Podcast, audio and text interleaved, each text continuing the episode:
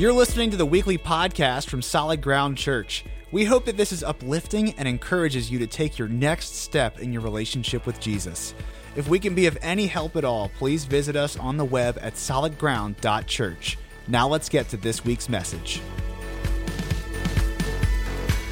Portside, you guys doing okay up here? Doing all right? Yeah, awesome. Hey, listen, if we haven't met, my name's Bert. I'm one of the pastors here. Guys, thanks so much for getting up, spending your Sunday with us. And you have picked a fun Sunday to do it because we're wrapping up this series called Father of Faith, the life and legacy of Abraham. We're going to get to the pinnacle, like the defining moment of this story today. And uh, I just do want to set this up a little bit. If I, if I seem like I'm, I'm, I'm assuming things, if, if you get lost, I, I just, just, full disclosure, right now it's kind of like you're coming in at the end of a movie.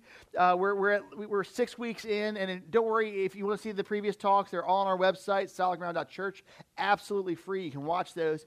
Um, but what I want us to do today is, is give context again to this moment. Because today, what we're going to do is we're going to look at the story of Abraham and Isaac. Abraham being willing to sacrifice Isaac. Many of us uh, we're familiar with this story. In fact, for many of us, that's really the only thing about the life of Abraham that we've ever heard. Like maybe like you grew up in church like I did as a kid, and you're familiar with flannel graphs. Remember that, right? The felt that you just stick on a board. And it was always about Abraham and Isaac. Like the other stories of Abraham's life, we didn't typically talk about a lot. And as a result, if you're only familiar with this ending thing where God tells Abraham, listen, I want you to sacrifice your son to me, Abraham goes to do it, and then God says, no, don't. Uh, God comes across as kind of shallow and, and petty and, and and, and you're just kind of going like, why in the world would he do that? Because there's no context and there's no story leading into it. And it would be kind of like um, if you only ever saw the end of Rocky.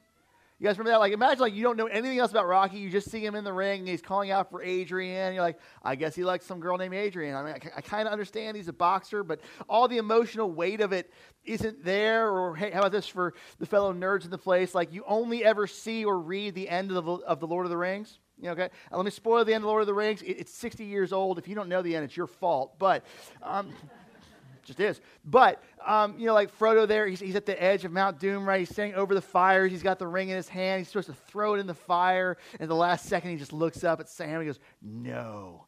Right? Like, you, if you only ever saw that, you would just look at me like, man, Frodo's kind of a jerk. Like, that's all, that's all that you would conclude. But if you know the rest of the story and give it the right context, you look at that moment, you're like, wow, there's an emotional payoff there. There's a, a tragedy to it. There's this heaviness. And the same is true when it comes to Abraham and Isaac.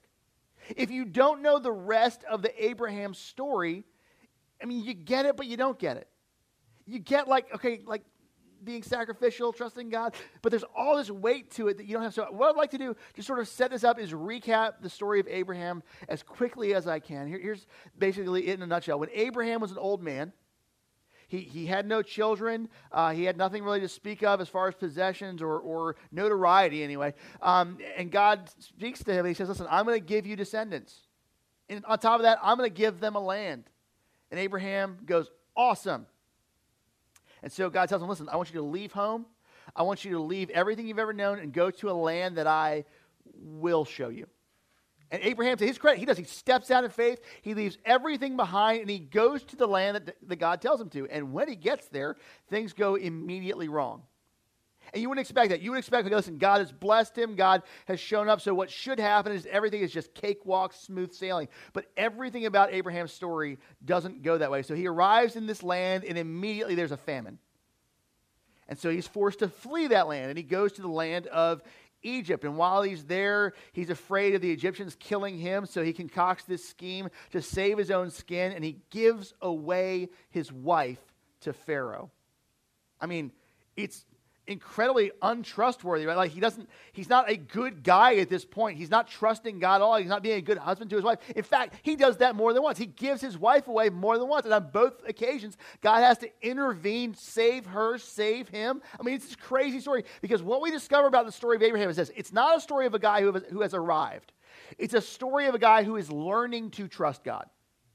And so when we get to the story of Isaac, there's all this context of Abraham failing again and again and again. I'll give you another one, right? So Abraham, you know, like all this time goes by, still no children. So his wife says to him, How about this? How about you sleep with my slave and have a child through her?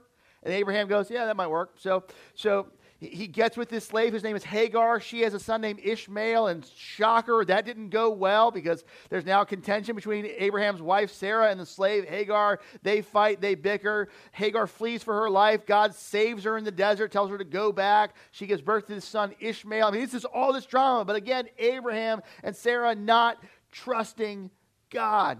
And then finally, when Abraham is 99 years old, and his wife is in her 90s. God says, by this time next year, you're going to have a son. And Abraham goes, listen, I, you know, God, I took health class. Um, I know things don't work that way. And he laughs. And God goes, yeah, about that laughter. You're going to name him Isaac. And the name Isaac literally means laughter. So, Abraham, every time you look at that boy, every time that, that you see him, I want you to remember that I do the impossible. Abraham, every time that, that you think about your future and you think about your destiny, I want you to understand something. I opened doors where there were no doors. And we see this. And so, after all this time, 20 plus years, now, finally, Sarah's going to have a son. So, in Genesis chapter 1, or 21, starting in verse 1, it says this It says, Now, the Lord was gracious to Sarah as he had said. And the Lord did for Sarah what he had promised. And Sarah became pregnant and bore a son to Abraham in his old age. And look at this line here. At the very time God had promised him. Let's pause there for a moment. I think it's important to remember something. Most of us, when it comes to God answering our prayers and, and, and God intervening, God saving, most of us have to recognize that God rarely does things on our timetable right? I mean, usually, like, like when we're praying, we're asking God, what we do is we set up a very, very narrow expectation. And we say, all right, listen, God, I need you to do this. And if He doesn't do it when we want, the way that we want, we think He's not faithful. We think He's not answering our prayers. But let's understand something. No, God does this at the very time He said, because the plans of God are perfect, and the plans of God cannot be thwarted. No, it's at this moment, it, when, when the most glory would go to God, when a, a, couple in their 90s, for goodness sakes, have a kid. I mean, who can do that but the supernatural Lord Almighty? No, at the very time God had promised him. It continues in verse 3. Abraham gave the name Isaac, laughter, to the son Sarah bore him. Now, it's at this moment that what we would expect is, is the sort of happy ending, you know, the, the curtain falls and everything is great, right? Because okay, this is it. Like we've been waiting for Sarah to have a son. She does, you know, and they lived happily ever after. Great. But actually, what happens here in the story, in terms of like the flow of the narrative, is everything takes a twist. Because you would expect the story to be over here, but it's not. You would expect, okay, listen, for Abraham to finally now have a son, great. It's all good. But let's understand some things. Okay, so one of the things, and we've talked about this before, but one of the things we have to understand about the world that Abraham lives in is this. To have children isn't just to have little people that you love. I mean, that's great. You know, we want to share our love. We want to have kids. Those are great. Those are directives from God that's created by God. But the world and culture that Abraham lived in, to have a child meant this. A child was your entire legacy for the future. That's why they wanted to have little boys and they wanted to have a bunch of them because it's a patriarchal society. In fact, we could say it this way if your life mattered and meant anything in that world, then you had a boy. And you had a descendant who carried on the family lineage. And so, we could say it like this Abraham's entire hopes for the future rest in Isaac. Because what God does is he's got these two sons, and what God begins to do is strip away Abraham's hopes for the future. So first, there's the firstborn, Ishmael, right? And right after, or after Isaac's born, Ishmael, being a big brother, you know, he ribs at his little brother a little bit, makes fun of him, busts his chops. But Isaac's mother, Sarah, sees it, and she'll have none of it. So she goes to Abraham and she tells him, she says, listen, get rid of that boy.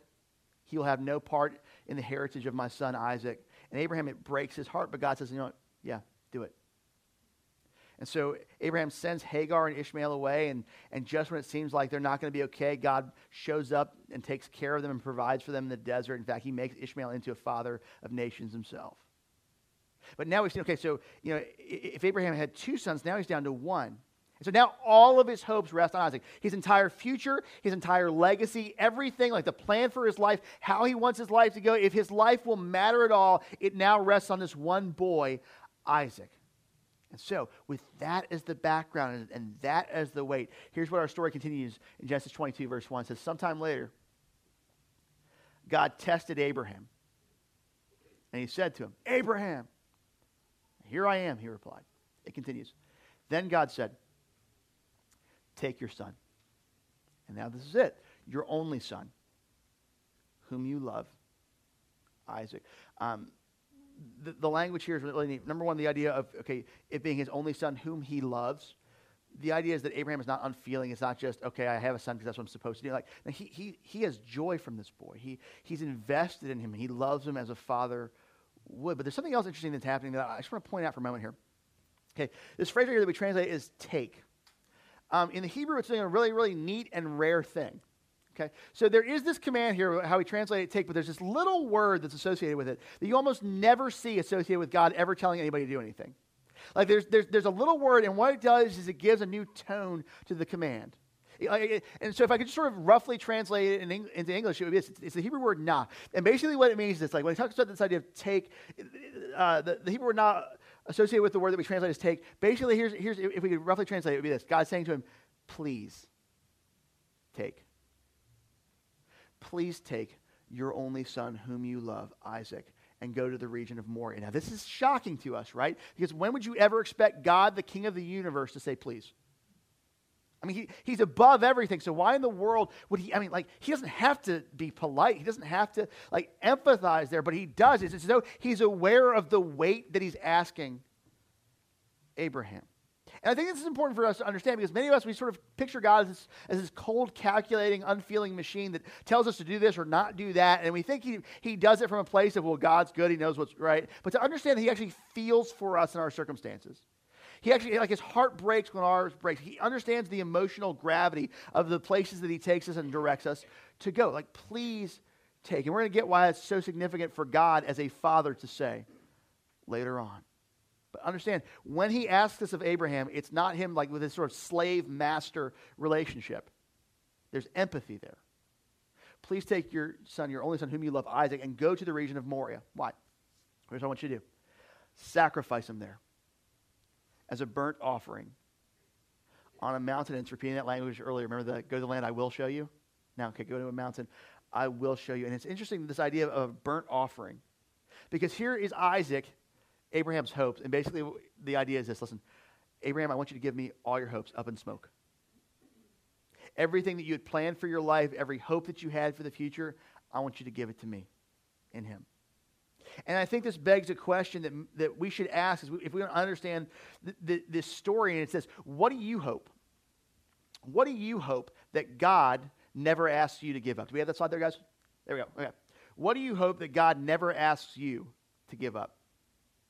Now, I want us to chew on this a moment because it's not always bad things. All of us have things that we hope at the end of the day, God would never say, All right, trust me with that, let go of that, go here, give that. Up. Like, we all have those things, and they're not always bad. So it's not always like, you know, God wants me to stop smoking crack. Well, yes, obviously. But, they're, but like, even healthy things, maybe it's the, like the way that we parent, maybe it's our relationship, maybe it's where we live, maybe it's comfort, maybe it's convenience, maybe it's stuff.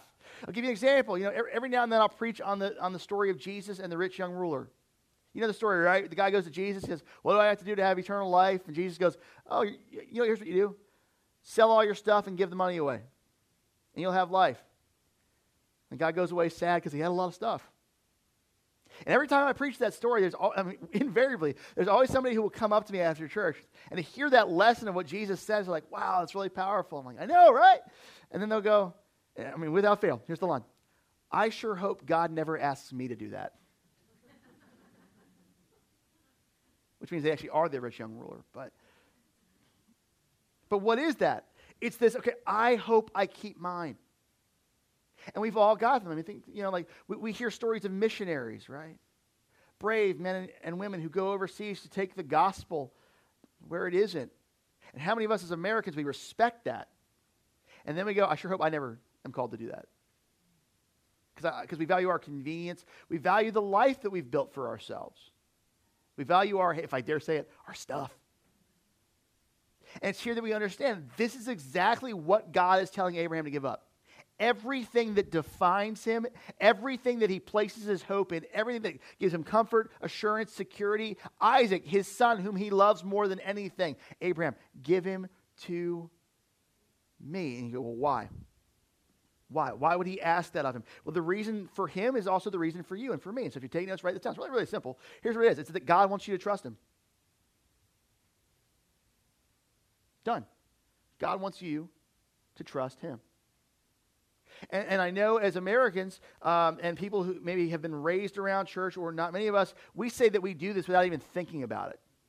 Right? Because many of us, if I say, like, God wants you to trust Him, what you hear is this. You hear, well, yes, God wants me to believe in Jesus so that I go to heaven when I die. That is true. But also, you have no alternative. Like, you trust Him, but what's your option? Like, what's your plan B? Hell? Like, nobody wants that. But to trust God with our life here, where we have all kinds of options to do for ourselves, right? Like, okay, no, I, I don't want to give up that relationship. I don't want to give up that place. I don't want to give up that thing because here's all these things that I can enjoy right here, right now. So to trust Him with that, like that makes me uncomfortable. This idea of like, I, like me basically giving my future over to God, me missing out on something, me being sacrificial. Like, no, thank you. But that's exactly what He's looking for in you and me. To trust Him with not just our eternity, but this life right here right now. And so, how does Abraham respond to that? Well, verse 3 says this Early the next morning, Abraham got up and loaded his donkey. He took with him two of his servants and his son, Isaac. And when he had cut enough wood for the burnt offering, he set out for the place God had told him about. So they go on this trip. But look at this next line here. Here's what it says On the third day, Abraham looked up and saw the place in the distance. Meaning, for three days, Abraham bears the weight and heaviness of losing his son. For three days, Abraham, who's been called by God to give up his son, he carries this, this, this just breaking of heart for this scenario. I mean, it's really, really powerful. And it continues. He said to his servants, Stay here with the donkey while I and the boy go over there and we will worship, and then we will come back to you. Now, um, something to note is that scholars are kind of divided here when it comes to like what Abraham is getting at. Some people, what they do is they say this: they go, "Listen, the reason that Abraham tells them, me and the boy will come back, is because ultimately Abraham believes that if he kills Isaac, God will just raise him from the dead." The problem is that contextually, there's no indication of that. We never see God doing that in Genesis, certainly never in the story of Abraham. And also, that kind of robs the story of its weight. If Abraham's basically going to say, I'm going to give him up and it'll be fine, that's not really the sacrifice. I think the better reading here is just simply this Abraham is lying. Because he knows if he goes to his servants and says, Hey guys, by the way, I'm going to take the boy upstairs, up, up the mountain and kill him, they're probably going to have a problem with that. They, they may try to stop him. And so it's probably, I think, more uh, a better reading just to understand Abraham is spinning this gut wrenching lie so he can get where he knows he's been called to go. And so he says, All right, listen, take the boy, or I'll take the boy, and we'll be back. And so then Abraham took the wood for the burnt offering. And look at this line, and placed it on his son Isaac. So he cuts this wood, he gives it to his son, and now his son carries this wood to the place of where he will be killed. And he himself carried, meaning, talk about Abraham, the fire and the knife. So Isaac's carrying the wood, Abraham is killing the instruments of judgment and death. And as the two of them went on together, now we just begin to see like the heartbreaking moment of this story. Isaac spoke up and said to his father, Abraham, Father? We see in this moment the emotional trauma of this, that Isaac has absolute trust in his father. That he has no reason to believe that Abraham would ever harm him. And so they're walking along. Isaac is realizing that things are wrong, and it never even occurs to him that Abraham would do bad. Can you imagine? Just, hey, come on, as, as, a human being, can you imagine the weight of that? Parents, imagine that. I mean, like, who would ever willingly part with their child? We would never do it. But imagine as you like, you, you somehow like come to this place where God has has has directed you, and, and no, God would never direct any of you here to do this, as we'll see by the end of this story. But like, you're going along this path, okay? And your child looks at you with absolute trust, and you've got to lie to them and tell them that it's going to be fine. Like, can anyone imagine how horrific that situation would be? And that's exactly where Isaac is. And so he says, Father, uh, I see like, Abraham says, Yes, uh, my son, the fire and the wood are here, Isaac said. But where is the lamb for the burnt offering? I mean, Dad, I know all the supplies are here, but, but we don't have the thing that we've got to sacrifice. And so Abraham lies again, and he says this God himself will provide the lamb. God himself will provide the lamb for the offering, my son. And he doesn't tell him that it's him. And the two of them went on together. And when they had reached the place God had told him about, and this phrase again shows up the idea that God told him about this to, to really indicate this is not Abraham's doing, it's not what he wants, it's God's movement here, okay? God told him about Abraham built an altar there and arranged the wood on it. And he bound his son Isaac and laid him on the altar on top of the wood. And so you've got this wood here. Isaac is strapped to it, ready to be killed. Continues. Then Abraham, he reached out his hand and took the knife to slay his son. Now let's pause here. Because this is the moment of tension. He's going to do it the reason he has the knife, the, like the, the, idea of he's got it ready to go, the, the arm is up in the air. He's actually going to follow through. He's actually going to kill Isaac. He's actually going to trust that God will do something for the future. He's willing to just give up everything in this moment. He's willing to give up his son, whom he loves. He's willing to give up his legacy. He's willing to give up his life, his future, his hopes. In this moment, Abraham is going to be willing to let go of it all. And I think it's important for us to recognize that right now, in this moment, we see something. And here's what it is that he's not that guy that we met all those years ago. He's not. He's no longer Abram. He's no longer that guy that had a hard time trusting God that would only do it when it worked out well for him, when it was convenient for him. No, for the first time in his life, he's actually arrived. He's actually become that guy who trusts God, who goes, All right, listen, God, it's not about me. It's not about what I want. It's about you and what you want. Your ways are perfect. So no matter what happens to me, no matter what happens to my hopes, no matter what happens to my legacy, my life, my future, it's all about you. And if I lose it all, I lose it all because I trust you. He's not the same guy anymore. That, that guy who gave away his wife, that guy who slept with the slave. No, he's not that man anymore. He is a new man. And God, it turns out, through all these years and all these failures and all these things that were wrong, what God's been doing is actually forming him into becoming a man of faith. And it wasn't an overnight thing, it was a process. But he's there. He's raising the knife. And verse 20 or verse 11, but the angel of the Lord called out because you see God was never after that. The angel of the Lord called to him from heaven, Abraham, Abraham, and there's such a like an urgency to it. The repeating of the phrase there means like doesn't like in the act, God stops him with this just yell to me, right? Listen, Abraham, Abraham, and he goes, well, "Here I am." He replied, "Do not lay a hand on the boy," he said. "Do not do anything to him." Because now I know that you fear God because you have not withheld from me your son, your only son. Abraham, I know that you fear God, meaning I know that you trust him. I know that you revere him. Why? Because you haven't held back the one who means the most to you. And you might have a little bit of a theological disconnect. You might go, well, okay, but hold on. Doesn't God know everything? So, so why should God put him through this? like this phrase, like, now I know. Like, didn't he know that before Abraham did anything? To which I would say we have to understand something as we're reading the scriptures. There's a difference between God knowing and God experiencing. Okay? So, like, in, in the grand scope of things, does God know everything? Yes, yes, and yes. In all the context leading to the story, would the author of Genesis want you to believe that God knows everything? Yes.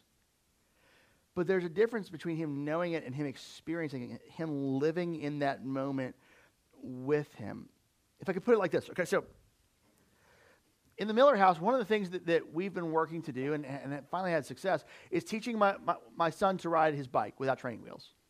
You guys know that season, right? Like, like I mean, they just over again, right? Okay, and and like so, it's been a lot of effort just teaching my boy. Okay, listen, the wheels are off. You got to learn how to balance and do this whole thing.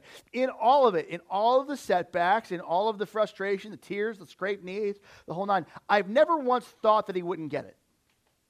Like, I've never for a second believed, like, okay, this is just too hard for him and he's never going to figure it out. No. And yet, in that moment, the first time I saw him riding down the block without the training wheels, I lost my daggone mind. Just, yes, Ben, I knew you could do it. Yeah, my boy, I never doubted you? Like, why? Because I'm experiencing in that moment, like, to see what I hoped, to see what I knew about him. Yet, like, when it's in front of me, I rejoice in that. And if that's true for me, who's, an, who's a flawed earthly man, how much more for Abraham's perfect heavenly father? He's in that moment. It's, it's not, oh, wow, I, I, I, ne- I, I didn't know, but now I know. It's that, okay, wow, I'm seeing you do it. I knew you could. I'm seeing you become that man that I always wanted you to be. I'm seeing you step where I had hoped that you would, and to see it, oh, my boy, my boy, my boy. Because here's the big deal. In all those promises that God gave, in all those places where God said, I'm going to do this, I'm going to do this, I'm going to do this, you should just know something is that the goal was never just to give promises to Abraham. The goal was to make Abraham into a man of promise. Do you understand the difference? The goal was never just to say, I'm going to do this. I mean, no, the goal was to transform Abraham. The goal was not just to tell him, have faith. The goal was to make him into a man of faith. The goal was never just to give promises to Abraham. The goal was to make Abraham into a man of promise. He wanted to form him. In the same way for us, he wants to form you. He's not about just giving you promises of heaven and forgiveness. Those are great, those are a starting point. You need those. That's just not all that he's going to do. He's forming you, he's molding you, he's making you more like his son. And so, verse 13 Abraham looked up. Okay, so Abraham doesn't go through with the sacrifice. And now, as he looked up in the thicket, he saw a ram caught by its horns, meaning God himself provided the sacrifice. He wasn't going to ask Abraham to give up his son. No, God himself was going to give one for Abraham. So he went over and took the ram and sacrificed it as a burnt offering instead of his son. And what's his response? Well, he worships. So Abraham called that place, the Lord will provide. And to this day, it is said, on the mountain of the Lord, it will be provided. That's powerful. That's powerful. And you might go, well, okay, but what do I do with that? I mean, you're telling me, okay, that, that God provided for Abraham. You're telling me that God, uh, you know, took care of him and that I can trust God with my future. I can do the right thing because I know God uh, will have my best interests at heart. So, what is it that I do as a response to this? Well, it's really really simple. I, just there's one thing that you say. There's one thing that you do. There's one place that my prayer for you to get to in your heart is, and it's this. Basically, just look at God and say, "Okay, God, I trust you." Okay, you know what? Okay, I trust you. And I, I don't know where the money's going to come from, but I trust you. And I don't know if I'll, if I'll ever be loved again, but, but, but I trust you. And I don't know if I'll keep the house, but I, trust you. And, and, and, I don't know if, if, if, my, if I'll keep my job, but you know what? I trust you, and I know that the right thing for me to do is blank. Okay, I, listen, I have no certainty for the future whatsoever, but God, I, I trust you. And you might go, but, but that's a big leap, man. I mean, how can I know? That where God calls me, He has my best interest at heart? How can I know that, that where God leads me will be better than where I could lead myself? And you know how you know? Because God has held back nothing from you. The reason that you can know that God will take you where you should go and, by, and that following Him will end up like where you should be and be, be a better place than your plan for yourself is because God has never once held back Himself when it came to you. That God Himself looks at you, He looks at me, and He says, Listen, I will always put you before me. That's who He is. And believe it or not, everything about this story foreshadowed that. Because you see, Abraham's story was never about just Abraham. There was a bigger eternal thing unfolding that Abraham was just foreshadowing. This story that we just read, it was all just almost prophetic. What was just saying? It was prophetic of something greater that God was going to do. That God wasn't about just one guy's heart. He was about all of our hearts. In fact, Paul writes this in, in Colossians 2.17. He says, talking about these Old Testament stories that we read. These are a shadow of the things that were to come. The reality, however, is found in Christ. Meaning, all the Abraham stuff that we read, as it turns out, it was just an indicator of something much bigger that God was doing in Jesus. Don't believe me? Let me show you. So, way back at the beginning of the series, one of the things that we talked about was Abraham's salvation, how the reason that God saved him had nothing to do with him. It was grace based, right? Like before circumcision, before the covenant, God saved Abraham because of faith. Genesis 15 6 says it like this Abraham believed the Lord, and he, talking about God, credited to him as righteousness. Meaning, the reason that God saved Abraham is because Abraham said, I believe that you'll do what you say. And God looked at him and said, I'm going to give you a standing with me you haven't earned. That sounds familiar to me. That sounds like a salvation, the core of the Christian faith, that when we look at God and accept what He's done for us through Christ, He gives us a salvation we haven't earned. You're not good enough of a person to earn anything from God. But He looks on you with love and grace and will save you if you believe.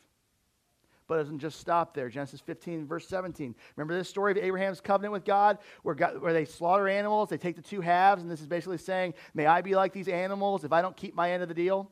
Right? So God appears as a, as a torch and smoking fire pot and goes between the two pieces.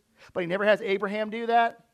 Remember that? Remember, remember why that was? Because it turns out what God is saying is this, Abraham, if I'm if I don't keep my end, if I don't save you, if I'm not faithful, may I be killed just like these animals? But then, hey, Abraham, by not having Abraham go through it, but Abraham, Abraham, Abraham, if you don't keep your end, if you're not faithful, may I be cut off and killed like these animals. But it doesn't just stop there. No, how about what we read today? Genesis 22, verse 2. Here's what God says to him Take your son, your only son,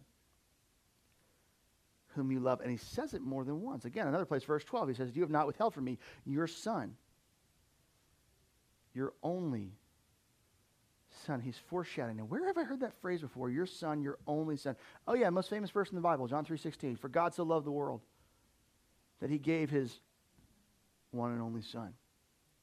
See, Abraham didn't take Isaac, or God didn't take Isaac, he gave his son instead.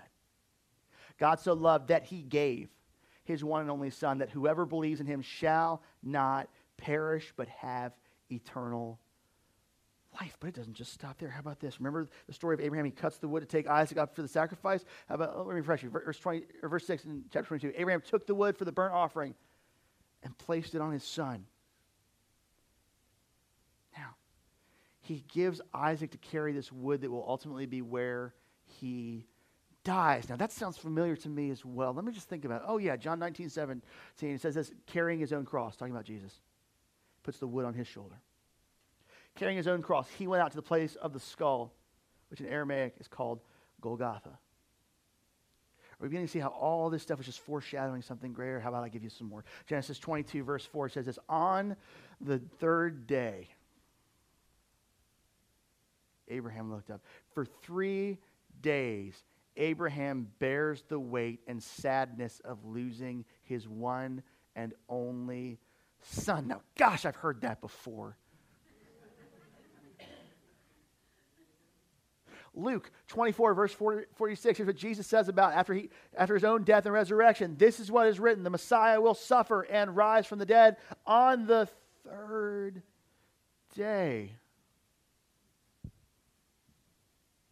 But there's this, this language that occurs over and over again in, the text that we just read today about God providing a sacrifice, that it not being God taking something from Abraham, but God giving something to Abraham. So, for instance, Genesis 22 8, God himself will provide the lamb for the burnt offering, my son. It's not the only place. The other place we this, verse 13. He saw, talking about Abraham, he saw a ram caught by its horns, which is older, mature animal. Uh, he went over and took the ram and sacrificed it. Meaning, okay, Abraham was going to sacrifice his son, but now God has given him a sacrificial lamb instead. Now, hmm.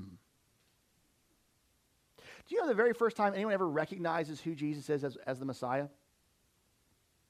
In John, there, there's a story like this guy, John the Baptist. He's the first guy to say, listen, Jesus is here. He's the one that's going to die for your sins. And you know what he calls him? John 129. He says, look, the Lamb of God. Just like God provided the lamb for the sacrifice. Well, he's done it again. The Lamb of God who takes away the sin of the world. Turns out this story was never about just Abraham.